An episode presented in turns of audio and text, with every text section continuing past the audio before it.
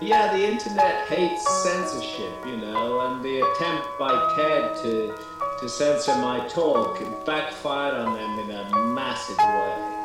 And there were editions upload, pirate versions of it uploaded all over the all over the internet, and it just went. The truth is wildfire, despite the media quagmire. Inquire beyond the dictated empires, inspire with unsuppressible wisdom.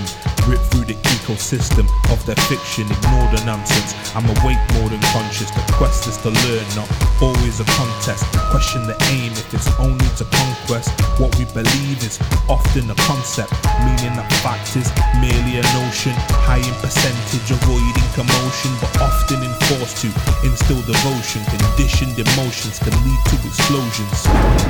High alert like a bomb threat, keeping us trapped like flies in a cobweb. Freedom's a must, so born was a darknet. Know what it is or become a target regardless. Liberal or a Marxist when viral can bust, it's a hard thing to harness. Try as they might push it under the carpet. It can't be stopped like trade on black market. So watch when they censor you, temper you, threaten you.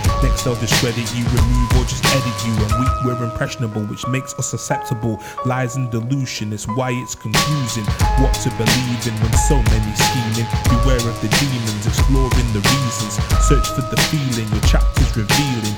Unveiling apocalypse, it seems preposterous. Lost in abyss or bring forth a consciousness. Truth sets you free, but there's often a consequence. Don't be deterred, be heard, speak with confidence. Boldness has power and brings with it providence.